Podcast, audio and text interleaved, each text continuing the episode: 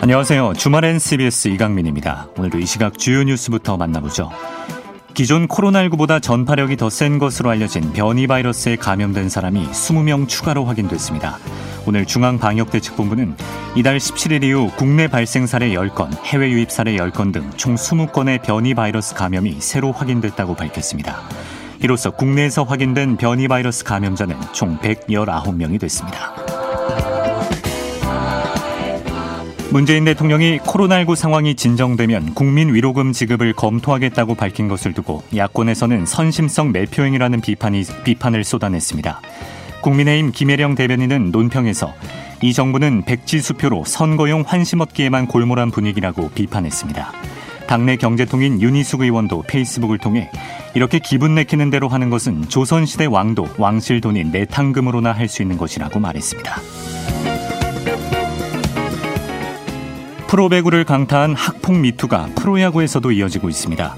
어젯밤 소셜미디어를 통해 한화이글스 소속 유망주 투수 A씨가 초등학교 시절 학폭 가해자였다는 주장이 제기됐습니다. 작성자는 A씨의 실명과 얼굴도 공개했습니다.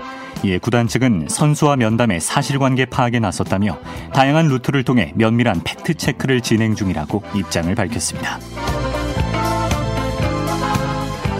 엠넷 힙합 경연 프로그램 고등 래퍼 4의 출연자 강현이 성폭행 의혹이 제기되자 프로그램에서 하차한다는 입장을 밝혔습니다. 엠넷은 강현이 무리를 일으켜 죄송하다며 하차 입장을 전달했다고 전했습니다. 앞서 오늘 새벽 한 온라인 커뮤니티에는 자신이 강현에게 성폭행을 당했다고 주장하는 글이 올라와 논란이 됐습니다. 미얀마 군부 쿠데타에 항의하는 시위에 참여했다가 경찰이 손총에 머리를 맞아 숨진 여성을 추모하는 열기가 뜨거워지고 있습니다. 현지 언론과 외신에 따르면 현지 SNS상에는 내가 카인이다라며 숨진 여성을 기리는 글이 수없이 올라오고 있습니다. 앞서 지난 9일 미얀마 수도 네피도 시위 현장에 참여한 20살 여성 카인은 경찰의 실탄 사격에 맞아 뇌사 상태에 빠졌다가 어제 숨을 거뒀습니다. 지금까지 경향신문 제휴 CBS 노컷 뉴스였습니다. 아, 기온이 또 4월 초순 기온으로 또 훌쩍 올라갔어요. 예, 봄이 진짜로 오고 있습니다. 해도 조금씩 길어지는 것 같고. 미세먼지는 오늘도 좋지가 않았죠. 예, 이왕 올 거면 좀 상쾌하게 봄이 찾아왔으면 좋겠습니다. 사실 저처럼 스포츠 좋아하는 사람은 지금이 가장 설렐 시즌이거든요. 볼거리도 가장 많고. 왜냐하면 농구나 배구 같은 겨울 스포츠는 이제 뭐 플레이오프 앞두고 가장 재밌을 시기고 또 축구, 야구 같은 봄 스포츠는 이제 슬슬 기지개를 켜고 개막을 앞두는 시기여서 좀 가장 설렐 시즌인데 아, 올해는 뭐 하루가 멀다 하고 학교 폭력 이슈가 계속 터지고 있어서 좀 팬으로서 실망스럽기도 하고 아, 드디어 터질 것이 터지는구나 이런 생각도 들고 그렇습니다. 이참에 우리가 또 뿌리 뽑을 건 뽑아야 하지 않겠습니까? 예, 뭐 일시적으로 좀 경기력이 떨어진다든지 흥행이 안, 되다, 안 된다든지 좀 이런 걸 감수하더라도 좀 학교 스포츠, 엘리트 스포츠계 여기 이제 골마있던 문제들이 좀 확실하게 변화가 생기면 좋겠고 또 지금 운동을 막 시작한 학생들도 이참에 좀 많은 것들을 생각할 수 있는 그런 기회가 되면 좋겠습니다. 음. 또 지금은 피해자들이 그 협회라든지 좀 이런 데 신고를 하더라도 말이죠. 그런 또 안 좋은 문화들을 답습해온 엘리트들이 그 주요 요직을 꿰차고 있는 경우가 많기 때문에 그냥 묻히거나 쉬쉬하거나 이런 경우도 많다 그러더라고요. 참 여러모로 손볼 게 많은 것 같습니다. 시간이 좀 걸리더라도. 씁쓸한 예, 스포츠 팬의 넋두리였습니다. 자, 주말엔 CBS 오늘도 다양한 소식들 준비해 놨습니다. 예, 들으면서 사연이나 신청곡 있으신 분들은 짧은 문자 50원, 긴 문자 100원 드는 샵 1212, 유료 문자 이용해 주시거나 공짜인 레인보우 어플리케이션으로 참여하실 수 있고요. 방송에 소개된 분께는 모바일 간식 쿠폰도 보내드리고 있으니까 쏠쏠하게 챙겨가시기 바랍니다. weekend 뉴스 가보죠.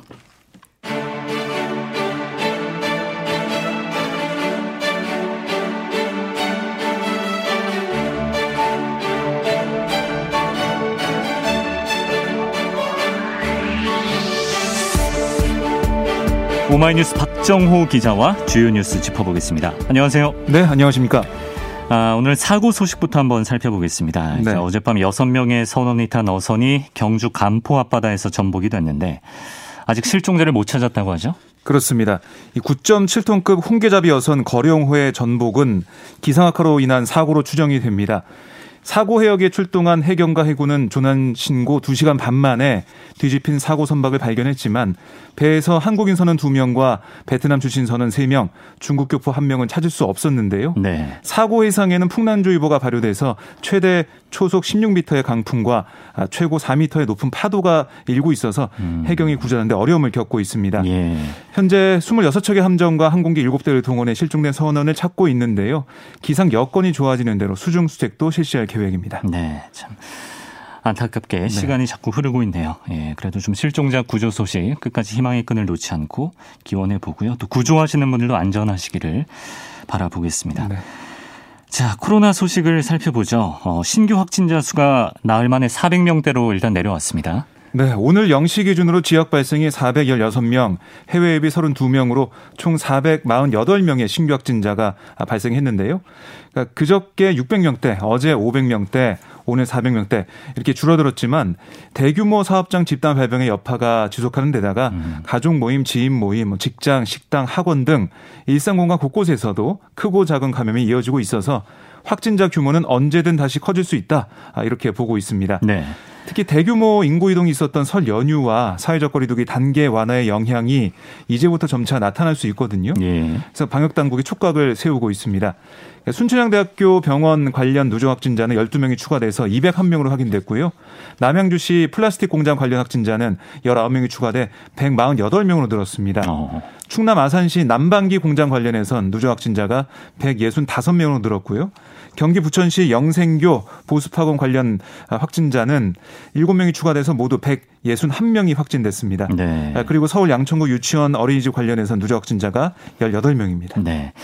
이제 설 연휴 지나면서 또 사회적 거리두기가 완화된 틈을 타서 유행이 재확산하는 거 아니냐 이런 걱정이 들 수밖에 없겠네요. 네, 그렇습니다. 아, 좀 더 봐야 될 것 같아요. 근데 어떻게든 조심하고 어, 음. 어, 제일 중요한 게 방역수칙 잘 지키는 이런 게 필요해 보입니다. 그리고 네. 어, 어떻게 보면은 이제 3차 유행 같은 게 어, 이제 좀 잠잠해질 거라고 좀 저희가 봤잖아요. 네. 그래서 지난주에 전해드렸지만 사회적 거리두기가 완화가 됐고, 음. 근데 재확산할 수 있다는 우려가 또 나오고 있습니다. 음. 그러니까 최근의 확산세가 좀 헷갈리는 부분이 있어요. 그러니까 설 연휴 동안 밀렸던 검사가 한꺼번에 시행되면서 발생한 일시적 현상인지, 예. 아니면 코로나19 본격 재확산의 신호인지 이게 당장 판단하기 어려운 상황이에요.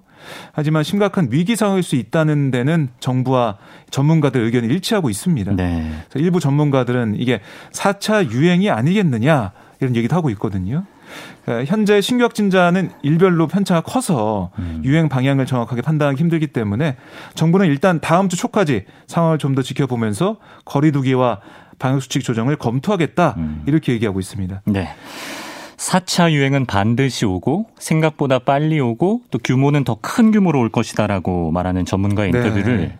저희도 설 연휴 전에 보내드린 음. 적이 있거든요. 그렇습니다. 이게 현실이 되는 것은 아닌가 하는 큰 걱정이 들고 있습니다. 네. 아, 이런 와중에 백신 접종이 오는 26일부터 시작돼서 이제 엿새 앞으로 다가왔는데 1차 접종 대상자의 90% 이상이 백신 접종에 동의한 것으로 확인됐다고요? 네. 접종 대상자로 등록된 전국 요양병원 요양시설, 정신요양 재활시설, 또 코로나19 환자 치료병원에 만 65세 미만 입소자, 종사자 36만 6,959명이거든요. 네. 이 중에 93.8%인 34만 4,181명이 아, 백신 맞겠다 이렇게 의사를 밝힌 건데요. 네. 아스트라제네카 백신이 공급되는 요양병원과 요양시설의 접종 대상자가 확정됨에 따라서 요양병원과 보건소에 필요 백신 물량을 배정하고 배송 일정에 따라 오는 25일부터 순차적으로 배송을 시작합니다. 음. 아, 백신을 수령한 요양병원은 수령 이튿날부터 5일 이내 자체 접종을 마치고요. 예. 보건소는 관할 지역 내 요양시설을 대상으로 3월 말까지 방문 접종 또는 내원 접종을 완료할 방침입니다. 또 언론에서 관심 가지는 게 1호 접종자가 누구냐 음, 이건데요. 음, 네. 아직 결정되지 않은 상태입니다. 네. 그럼 뭐 이런저런 이유로 자기 접종 대상자인데도 자기 차례 때 거부를 하면 어떻게 됩니까? 거부하면은 이제 뒤로 밀리는 그런 상황이 될 것 같아요.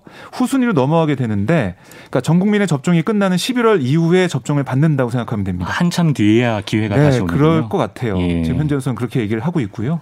그리고 미접종자, 아 나는 뭐 안 맞겠다. 근데 근무는 또 해야 되잖아요. 종사자라면. 그렇죠. 이 종사자가 접종을 거부한다고 해서 공식적으로 근무를 제한하는 방안은 검토하지 않는다는 입장이에요, 정부는. 어. 그러니까 백신 접종 자체가 자발적인 참여에 의한 것이기 때문에 그렇거든요. 예. 백신 접종을 하지 않는 종사자에 대해서는 지금처럼 주 1회 이상 유전자 증폭, 그러니까 PCR 진단 검사를 하면서 음. 바이러스가 요양병원이나 요양시설에 유입되지 않도록 철저하게 차단하는 방침입니다. 네. 첫 접종에 쓰이는 백신은 그 아스트라제네카사가 개발한 제품이고요.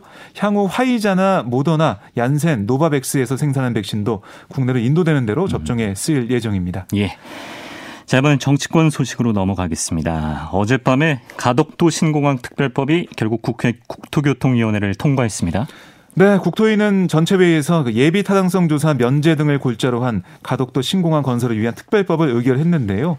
더불어민주당이 지난해 11월 26일 한정에 다시 정책위 의장을 대표 발의로 하는 가덕도 신공항 건설 촉진 특별법을 발의하고 뭐 그걸 추진한 지 86일 만입니다. 네. 통과한 법안은 여야가 법안 소위 논의를 통해 마련한 수정안으로 필요시에 예타를 면제할 수 있고요. 음. 사전 타당성 조사도 간소화하는 내용이 담겼는데요. 네. 다만 법안은 환경 영향 평가는 면제하지 않고 실시하도록 명시를 했습니다. 민주당 원안에 있었던 게 교통 같은 각종 인프라 건설 지원 그리고 어, 공항과 직접 관련이 없는 그런 내용도 좀 있었거든요. 네. 이런 것들은 제외가 됐고요.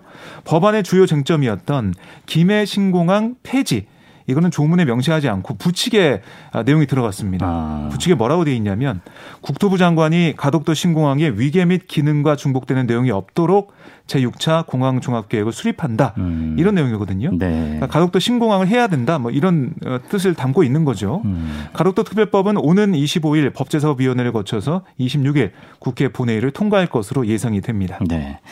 그러니까 이제 필요시 예타를 면제할 수 있다 이게 가장 핵심 네. 쟁점이었는데 그렇습니다. 그러니까 이게 초대형 토목 공사를 예타 없이 처리할 수도 있는 가능성을 네. 열어둔 셈이잖아요. 그렇습니다. 그리고 여기서 또 필요한지 여부를 기재부에서 판단할 수 있도록 했던데 네. 어, 지금 약간 기재부 장관 지금 모습을 봐도 좀 당청에 끌려가는 모습들이 나오고 있기 때문에 그에 대한 걱정을 하는 시각도 있더라고요. 그래서 그렇습니다. 국토위 회의에서 신공항 특별법 처리를 비판하는 예. 목소리도 있었다면서요. 네. 그러니까 정의당 심상정 의원은 아, 말씀하신 것처럼 10조 원이 넘는 이런 대형 국책 사업을 각종 특혜를 몰아서 패스트트랙으로 추진하는 것을 어느 국민이 이해하겠냐? 아, 이건 선거를 위한 매표 공학이다라고 비판을 했어요. 음. 그리고 열린민주당의 김진애 의원도 예타 심사 자체를 면제한 것은 선례가 남지 않을까 하는 우려가 적지 않다 이렇게 짚기도 했습니다. 아, 반면 민주당 간사인 조홍천 의원은 아, 우리가 가덕도 신공항 법안을 심사하며 묻지도 따지지도 않고 한 것은 아니다. 그러니까 음. 심사 제대로 했다. 이렇게 반박을 했고 공항 외 신도시 뭐 산업단지 같은 아, 이런 내용을 일체 다 삭제를 했고 공항 운영에 필요한 최소한의 시설로만 한정을 했다. 이렇게 또 말을 했습니다. 예. 그리고 민주당 소속인 진선미 국토위원장도 십수년간 방황하던 법안에 대해 큰 정치적 결단을 내린 거다 하고 아. 평가를 했습니다. 예. 근데 이 말을 좀 반대로 말하면 십수년을 끌어온 이 동남권 신공항 문제를 네. 보궐 선거를 앞두고 있기 때문에 처리한 거 아니냐. 이런 네. 얘기도 나올 수밖에 없을 것 같아요. 그런 비판이 나오고 있는데 어쨌든 여당도 그렇고 국민의힘 입장에서도 가덕도 신공을 안 할 수가 없는 상황이 됐어요. 마지막에 찬성 입장을 밝혔죠. 그렇습니다. 예. 그러니까 이게 부산 지역 민심이 굉장히 민감합니다. 음. 이 사업에 대해서. 네. 만약에 국민의힘이 어, 예타 이렇게 어, 면제하면 어떻게 하냐 이렇게 반대하거나 이랬다면 또 선거에 악영향을 미칠 수 있기 때문에 음. 국민의힘 입장에서도 가덕도 신공항 특별법을 추진하는데 음. 힘을 보탤 수밖에 없는 상황이 됐고요. 네. 그러니까 선거를 앞둔 상황이라서 여러 가지 또 비판은 있겠지만 부산 지역 민심은 또 다르고 음, 그렇죠. 참 어려운 문제였는데 어쨌든 여야가 합의를 해서 이렇게 통과를 한 상황입니다. 이낙연 대표가 SNS에 글을 올렸다면서요. 네, 어, 이낙연 대표는 부울경, 그러니까 부산, 울산, 경남 역사가 바뀐다. 가덕도 신공항이 마침내 시야에 들어왔다. 아, 이렇게 특별법에 국토위 통과 의미를 부여했고요. 네. 부산 사하갑이 지역구인 최인호 수석 대변인 구두 논평에서 아, 이 국토위의 대승적 의회를 환영한다. 26일 본회의를 통과할 때까지 부울경의 염원을 모아 끝까지 방심하지 않고 최선을 다하겠다. 이렇게 강조를 했습니다. 네. 김영춘 부산시장 경선 후보는 페이스북에 가덕도 신공항이 드디어 알을 깨고 나오기 시작했다. 아, 국민의힘 정권으로 무려 10년의 세월이, 세월을 잃었다. 이제 되찾아오는 1년으로 만들어 가겠다. 이렇게 음. 썼습니다. 예. 그러니까 민주당의 입장은 확실한 거죠. 가덕도 신공항을 통해서 음. 지금 약간 좀 열세인 그 지역 민심 지지도를 음. 좀 만회해 보겠다. 이런 게 좀 강한 상황입니다. 그렇습니다. 자, 그리고 사의를 표명한 신현수 청와대 민정수석의 거취 결단이 이제 임박했습니다. 아, 이런 가운데 청와대가 논란 확산 차단에 주력하고 있는 모습이군요. 네, 청와대는 박범계 법무부 장관이 충분한 조율 없이 검찰 고위급 인사안을 발표한 데 반발해서 신수석이 사의를 표명했고 그 입장을 고수 중이다. 아, 이거는 인정하고 있어요. 네. 근데 이걸 빼고는 다른 관련 보도에 적극 선을 긋고 있는데요. 예. 지난 18일부터 휴가를 내고 숙고에 들어간 신수석을 설득 중인 상황에서 각종 보도나 관측들이 또 다른 변수가 될 수 있다. 이런 우려를 나타내고 있는 겁니다. 네. 박 장관이 신수석과 적극적으로 소통하겠다. 이렇게 밝혔고 아, 양측 간의 주말 회동 가능성도 좀 나오고 있는 만큼 음. 다음 주 월요일 출근 앞둔 신수석을 설득할 가능성 여기에 기대를 놓지 않고 있는 분위기예요. 네. 청와대가 오늘 두 차례나 공지를 통해서 이번 사의 파동과 검찰 인사와 관련한 추측 보도를 자제해달라 요청을 했거든요. 예. 먼저 첫 공지는 정만호 어, 국민선택수석이 얘기를 했는데요.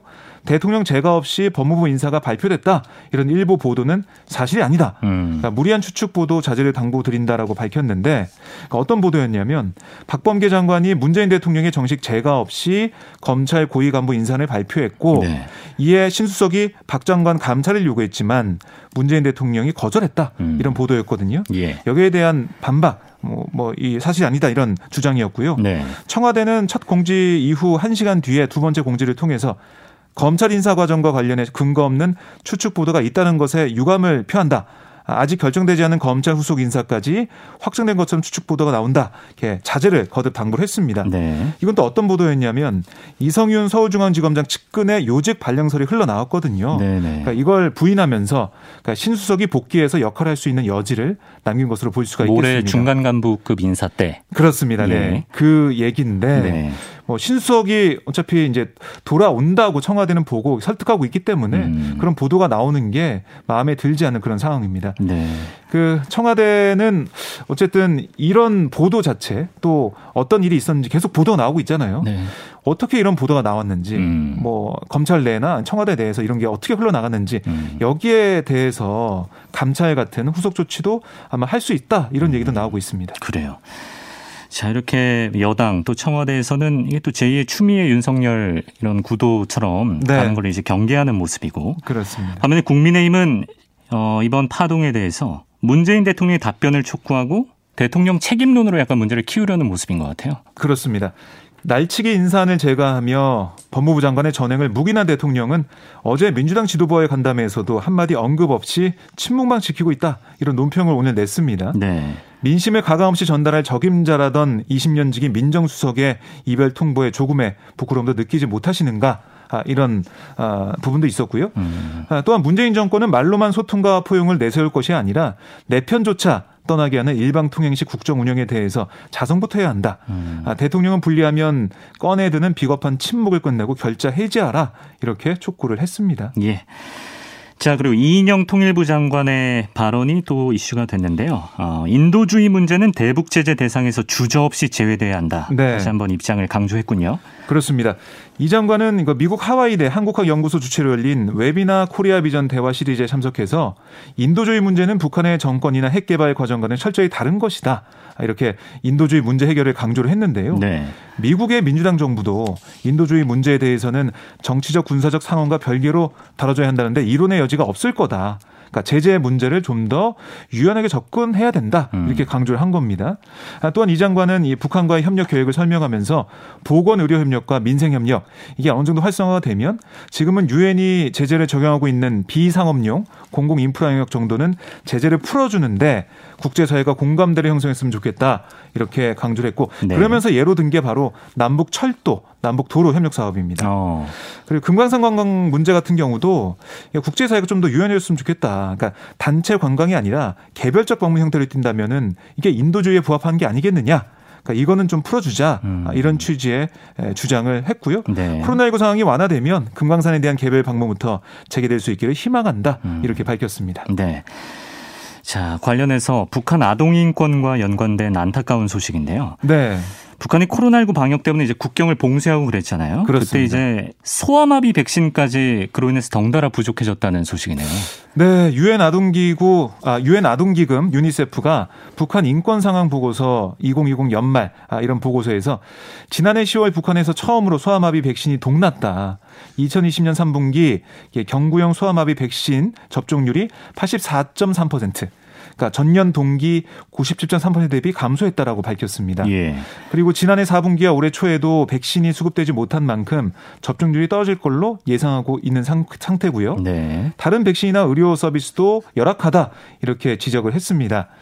아, 그리고 이 결핵 치료제 진단 장비 이것도 부족해질 상황에 직면했고 음. 어렵다는 거고요. 세계 식량 계획도 국경 봉쇄 탓에 북한에 대한 임시 국가 전략 계획이 2022년 말까지 연장됐다 얘기를 하고 있는데 음. 북한 인구 가운데 1,030만 명이 영양 실조 상태다 이렇게 파악하고 있다고 밝혔습니다. 네. 이게 총 인구의 40%에 해당하는 수치입니다. 와, 심각하군요, 여전히. 네, 그렇습니다. 예. 자, 그리고 다음 소식으로 가서 문 대통령이 언급한 국민 위로 지원금을 놓고 어, 유승민 전 의원과 이재명 경기지사가 설전을 주고받았다고요?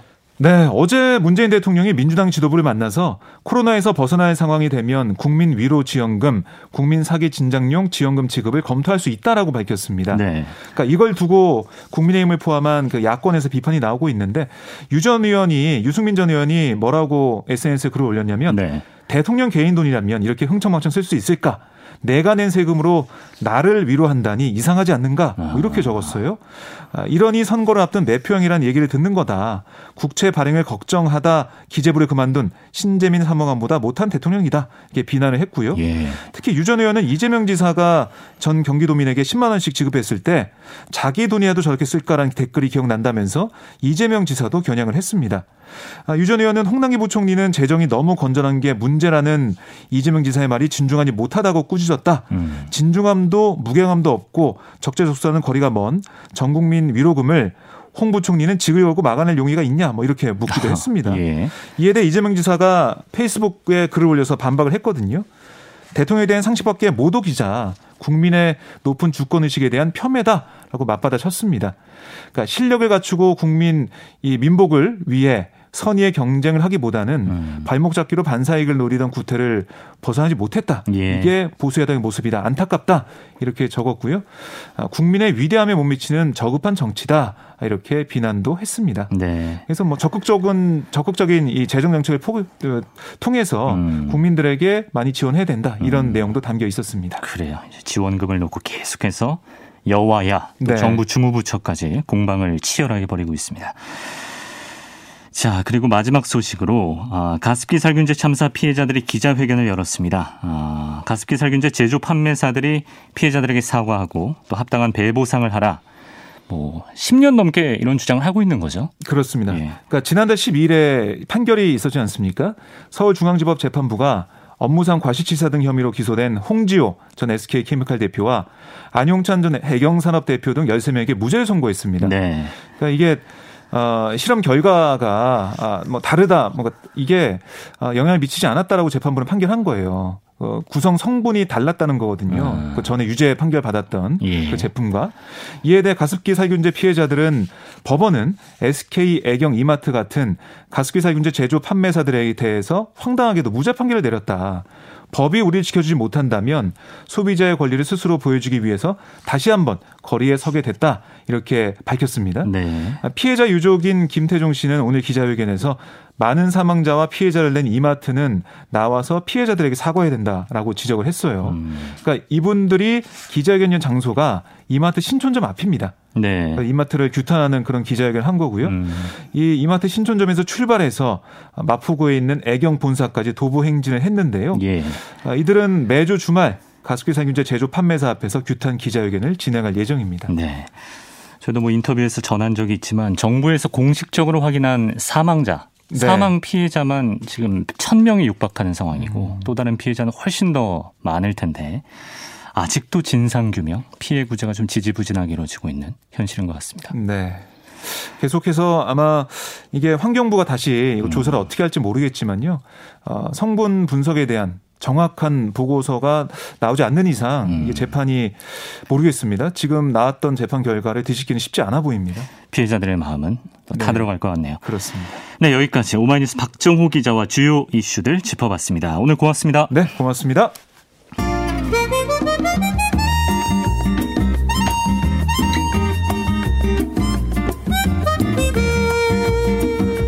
네, 초대석 시간입니다. 아, 오늘은 아름다운 밤바다로 유명한 여수 얘기인데요. 이제 여수에서 특히 해안 경관이 빼어나기로 유명한 돌산도가 지금 난개발 때문에 몸살을 앓고 있다고 합니다. 그래서 오늘 환경운동가 최병성 목사를 전화로 연결해서 자세한 현장 이야기를 들어보도록 하겠습니다. 목사님 안녕하십니까? 네, 안녕하세요. 반갑습니다. 네, 반갑습니다. 저희가 한 달 전쯤에 목사님 모셨을 때는 이제 강원도 영월에 쓰레기 매립장 지으려는 아. 그 계획과 네. 관련해서 말씀을 들었는데 네. 최근에는 반대편 끝자락에 있는 여수에서 활동을 많이 하셨더라고요. 네네. 그래서 또 어떤 문제 때문에 이렇게 백방으로 분주하신지 들어보고 싶어서 모시게 됐는데 네. 지금 문제가 되고 있는 이 여수 돌산도 저는 아직 한 번도 못 가봤거든요. 아, 그렇군요. 예, 어떤 곳입니까 여기가? 아, 그 바다, 거기가 남쪽 끝이죠? 정말, 그러니까 그 바다, 우리 대한민국의 그 끝이라고 할 수 있는 곳에 위치하고 있는데요. 네, 그, 여, 돌산도가 가장 유명해지게 된 것은 그 향이람이라는 그 절이 작은 사찰이에요. 네, 그 섬 남쪽 끝에 산 언덕에 작은 암자가 있는데 거기 오면 기암절벽 쪽에 정말 남해안의 그 파란 바다를 내다볼 수 있는 전망이 정말 끝내주죠. 어, 그게 이제 옛날에 원효대사가 이제 머물던 곳이라 더 유명한데요. 네, 제가 이제 30년 전쯤 대학생 때 그 정말 돌산도의 아름다움을 찍으러 어, 수업을 땡땡이 치고 갔던 적이 있어요. 그 정도로 아름답군요. 네, 그 정도로 아름답고 사진을 찍었고 또 돌아오는 기차 시간에 맞추느라고 허덕허덕 온 기억이 있었는데요. 예, 지금은 그때의 아름다움은 전부 사라졌다라고 할 수 있죠. 아. 네. 기암 절벽 또 해안 경관이 참 빼어난 곳이다. 아름다운 네. 자연을 품은 곳인데 지난 18일에 쓰신 기사를 통해서 이제 돌산도의 난개발이 이루어지고 있는 현장의 모습을 전해 주셨습니다. 지금 돌산도가 자세히 어떤 상황인 건가요? 어, 정말 저도 깜짝 놀랐고 그 너무나 슬펐는데요. 어, 하루는 이제 그, 그 여수 MBC의 그 기자가 전화가 와서 여- 돌산도가 이러이러한 난개발이 되었는데 이 상황은 어떻게 설명해야 되냐고 여쭤보더라고요. 예. 그래서 어 미디어 다음 지도를 이렇게 한번 펴봤더니 네. 세상에 온 그 섬 자체가 그냥 다 어, 까발려 있는 거예요. 아, 위성 사진이요? 예, 위성 사진을 봤더니 네, 네, 네. 어, 보통 한 1, 2년 전 거잖아요. 네. 그런데도 그럼 이 정도라면 너무 심각하다 싶어가지고 그냥 바로 달려 내려갔죠. 아. 예, 봐서 봤더니 이건 어 저희의 상상을 초월한 제가 이제 용인시에서 용인 난개발 조사 특별위원회 위원장을 했잖아요. 네. 그러다 보니까 용인의 난개발, 양평 난개발, 수도권의 난개발들을 이미 경험한 사람임에도 불구하고 어 여수 돌산에서 벌어지는 난개발은 너무나 끔찍했다. 차원이 달랐군요. 네. 그러니까 해안가의 숲을 완전히 밀어버린 건 기본이고요. 예. 또 해안가에 숲만 있는 게 아니라 기암 절벽이 있잖아요. 네. 어, 수직적 절벽이 있고 정말 그 그냥 그걸 절경이라 그러죠. 어. 그 절경인데 그 숲을 밀고 그다음에 그 어, 절벽들 기암 절벽들 위에 펜션들이 곳곳에 다 차지한 거예요. 네.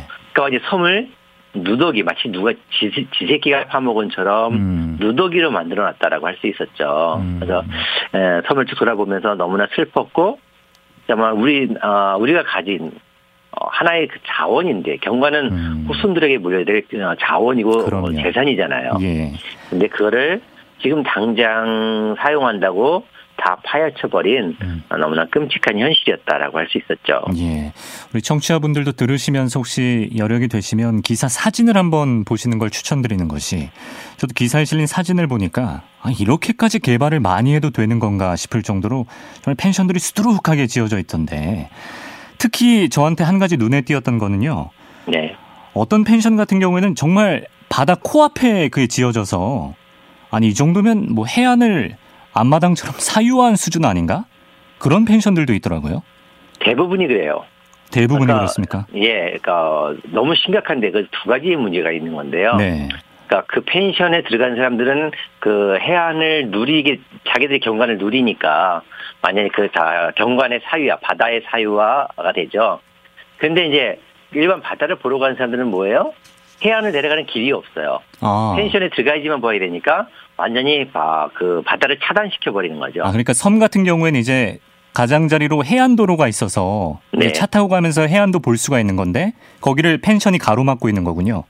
어, 심각한 건 이거예요. 그러니까 섬 기퉁이의 어, 다 절벽들 위에 그렇게 해서 차지한 경우도 있고, 그다음에 해안도로 옛날 돌산도로 가면 그냥 그 차를 타고 가면서 네. 그 해안 도로 옆에 민가가 조금 있든지 아니면 음. 그냥 낭떠러지잖아요. 네. 그러면 그 탁 트인 바다를 보면서 그 아름다움을 보기 위해서 이제 돌산도로 갔던 거거든요. 예. 근데 놀랍게도 여수 씨는 땅을 얼마나 알뜰히 잘 이용하던지요. 어허. 해안 도로 밑에 경사진 곳에는 집을 지을 면적이 안 나오잖아요. 네. 근데 거기다가 어, 건축허가를 다 내줘가지고 어. 바다 해비, 해변까지 타고 옹벽을 쌓아 올리는 거예요. 좁은 옹벽을. 곳에, 예, 아. 좁은 곳 해안 도로서부터 그 바다 인데까지 옹벽을 쌓아 올리니까 네. 펜션이 지을 면적이 나오는 거죠. 아. 문제는 그렇게 해서 해안을 사유화해 누리기는 하는데, 그러니까 제가 깜짝 놀란 거는 네.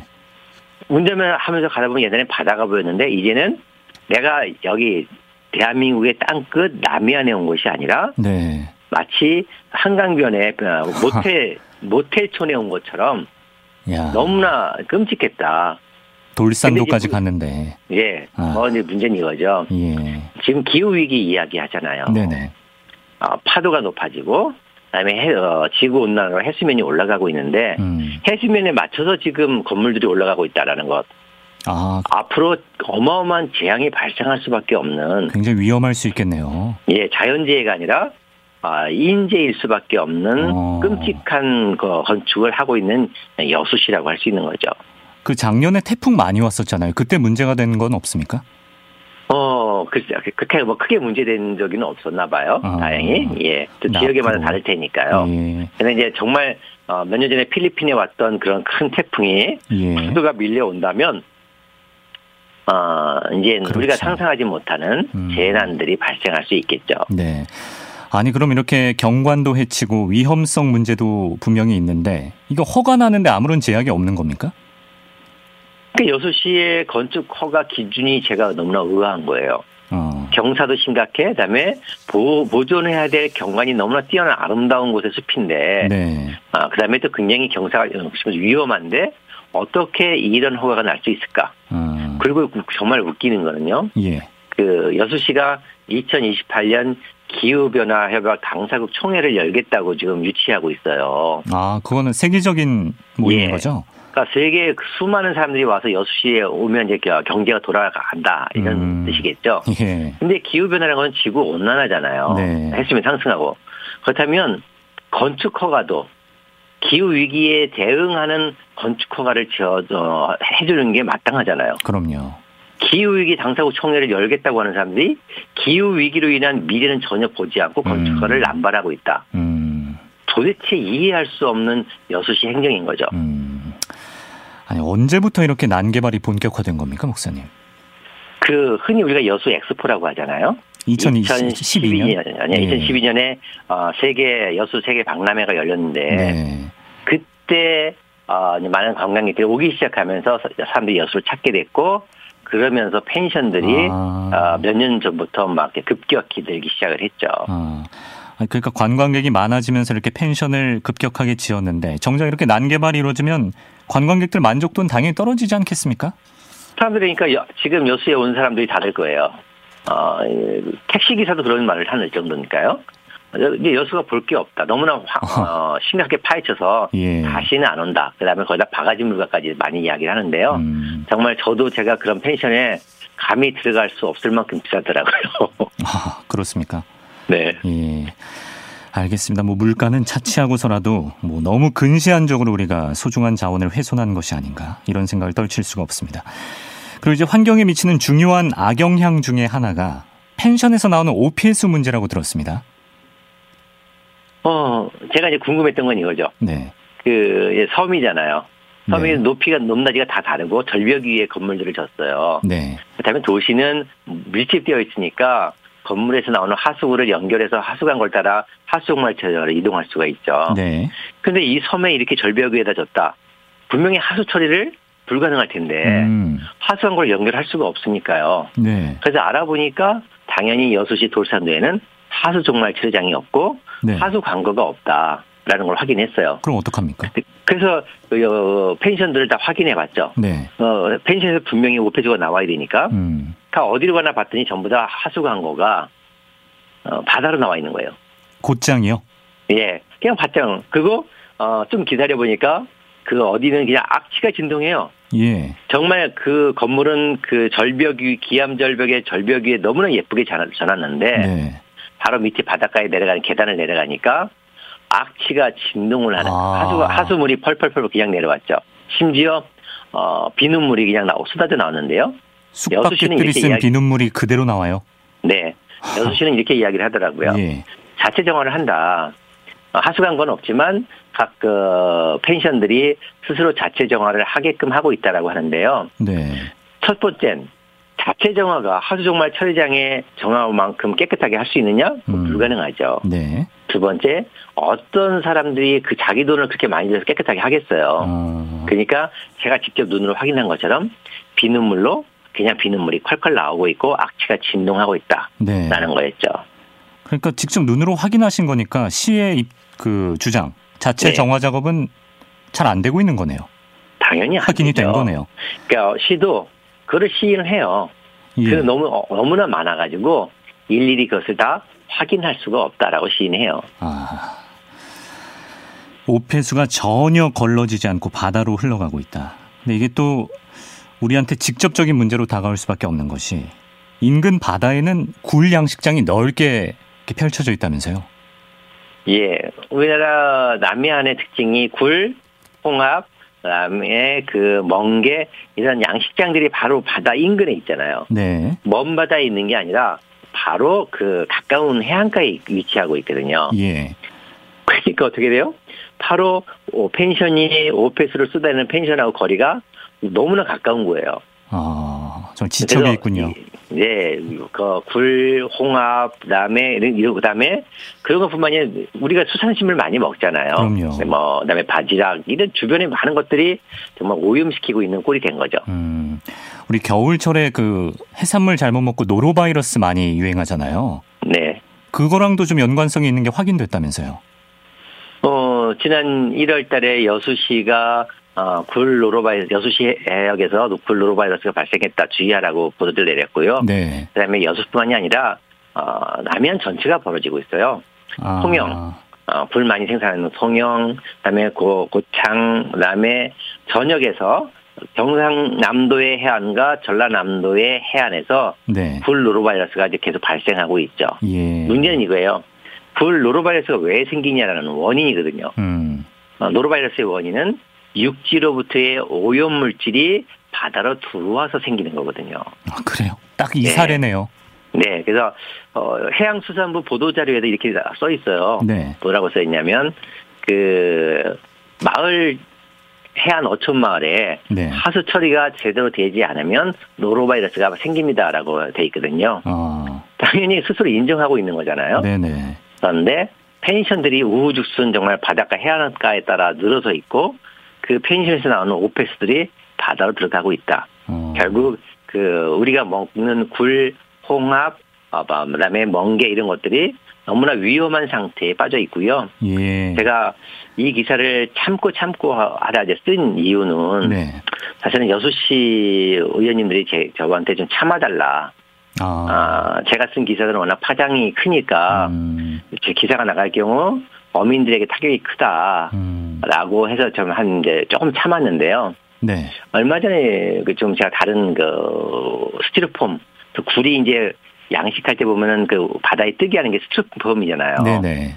그 V 부자라고 하는데 그 시- 스티로폼 가루가 미세 플라스틱이 돼가지고 바다 어마어마하게 오염시키거든요. 아, 그 기사의 댓글들을 보니까 네. 많은 사람들이 굴을 먹고 너무나 많은 고통들을 당했다는 댓글이 너무 많은 거예요. 뭐 노로바이러스를 포함해서 여러 가지 뭐 식중독이라든지 예, 식중독, 설사, 장염, 바로 노로바이러스, 노로바이러스 원인인 거죠. 아. 아, 그래서 이거는 제가 단지 어민 얼마를 보호하기 위한 것이 아니라 예. 이 환경이 개선돼야 국민들이 안전한 수산물을 먹을 수 있겠다 싶어가지고 어, 이번에 기사를 쓴 거였죠. 아.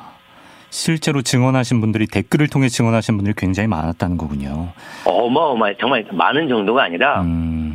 그냥 우리 일상이었어요. 저희가 모르는 사이에 이미 어, 수산물 굴은 오염이 됐고 너무나 음. 많은 사람들이 굴을 먹고 노로바이러스, 식중독과 정말 온몸의 근육통들 네. 음, 너무나 많은 사람들이 고통을 당하고 있는 현실이다. 이거는 음.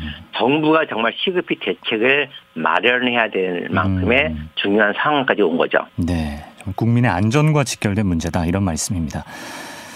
근데 목사님께서 돌산도 난개발 문제를 짚은 게 이번이 처음이 아니시잖아요. 작년 11월에도 기사를 통해서 이 문제를 짚어주셨는데 그 이후에 돌산도 난개발 조사가 시작됐다고 들었거든요. 그거는 뭐 네. 잘 진행되고 있습니까? 음, 일단은 그래도 다행히 여수시의 난개발을 이슈화시켜서 여수시의회가 어, 난개발 조사위원회를 가동을 했어요. 네. 1월부터 3월까지 3개월간 조사위원회를 이제 임기를 뒀는데요. 네. 시작은 했는데 문제는 얼마만큼 실효성이 있을까라는 거예요. 왜첫 그렇습니까? 번째로 시간이 너무 짧아요. 3개월. 3개월 가지고 예 현장은 무지 많은데 네. 3개월 가지고는 택도 없는 거죠. 예. 그다음에 구성원 자체가 또 잘못이다. 시의원들만 그 위원이 구성돼 있고 전문가는 그냥 한 두 명은 자문만 해요. 아. 그런 그 잘못이죠. 그래서 좀 더 전문가와 시민단체가 참여한 중립적인 인사들로 아. 상설기구를 둬야지만 여수시 난개발은 대책 세울 수 있고요. 예. 또 여수시 자체에서도 여수시에서 전수조사를 하겠다라고 공언했다가 어, 사실은 전수는 어렵거든요. 네. 지켜지지 못하고 있어서 욕을 먹고 있기도 하고요. 음. 그래서 아무튼 이번 기회를 통해서 여수시가 좀 더 각성을 하고 음. 여수시뿐만이 아니라 남해안 전역 도시들이 좀 더 해안 경관을 잘 보존하는 대책들이 나왔으면 좋겠다라고 음. 생각을 하죠. 그래요. 예. 뭐 구체적으로 뭐 어떤 대책 생각해 보신 거 있으십니까? 가장. 중요한 건 이런 네. 것 같아요. 그 해안으로부터의 이격거리를 둬야 될 것 같다. 음. 어, 그 건물에 해안으로부터 이격거리를 두고 그다음에 해안도로 밑에 좁은 땅에 건축 짓는 것은 불허를 해야 될 거고요. 네. 그다음에 또 산림 쪽에 그 산림을 깎고 들어서는 부분들이 있으니까 경사도가 좀 더 강화돼야 될 필요가 있다라고 생각을 하죠. 예. 그 다양한 그 기준들이 그 섬 지역의 상황에 맞게 그다음에 하수 광고가 연결되지 않으면 건축 허가를 주지 않는다는 분명한 어, 지침이 있어야지 이 음. 문제는 해결할 수 있겠다라고. 생각해요. 네. 음. 알겠습니다. 그러니까 지금 뭐 통영, 여수 할 것 없이 남해안 전체 이런 난개발, 해안가 난개발이 만연해 있다는 말씀이군요. 네, 만연대 중에서도 여수 돌산도가 가장 심각했더라라는 음. 거죠. 그래요. 예, 알겠습니다. 실제로 여수 돌산도를 찾은 분들이 저만큼의 경관을 즐기지 못하고 있고 또 그로 인한 부차적인 문제로 그쪽에서 난 해산물을 먹은 분들도 또 이상 증세를 호소하는 분들도 있고 우리에게 직접적으로 영향을 미치고 있는 문제에 대해서 말씀을 해 주셨습니다. 예, 오늘 목사님 감사하고요. 계속해서 목사님 취재 기사들 관심 있게 찾아보겠습니다. 네, 감사합니다. 네, 지금까지 환경운동가 최병성 목사와 이야기를 나눴고요. 어, 1부 마칠 시간인데 소병호님께서 신청곡을 보내주셨어요. 어, 연휴 나흘 동안 가까운 산과 동물원에서 연휴 보냈네요라고 하시면서 양병집에 두 바퀴로 가는 자동차 신청해 주셨는데요. 연휴 마치고 첫 주 어떻게 잘 보내셨는지 모르겠습니다. 저희가 오늘 김광석 노래로 이 곡 준비해 놨고요. 이 곡 듣고 잠시 후 2부에서 뵙겠습니다.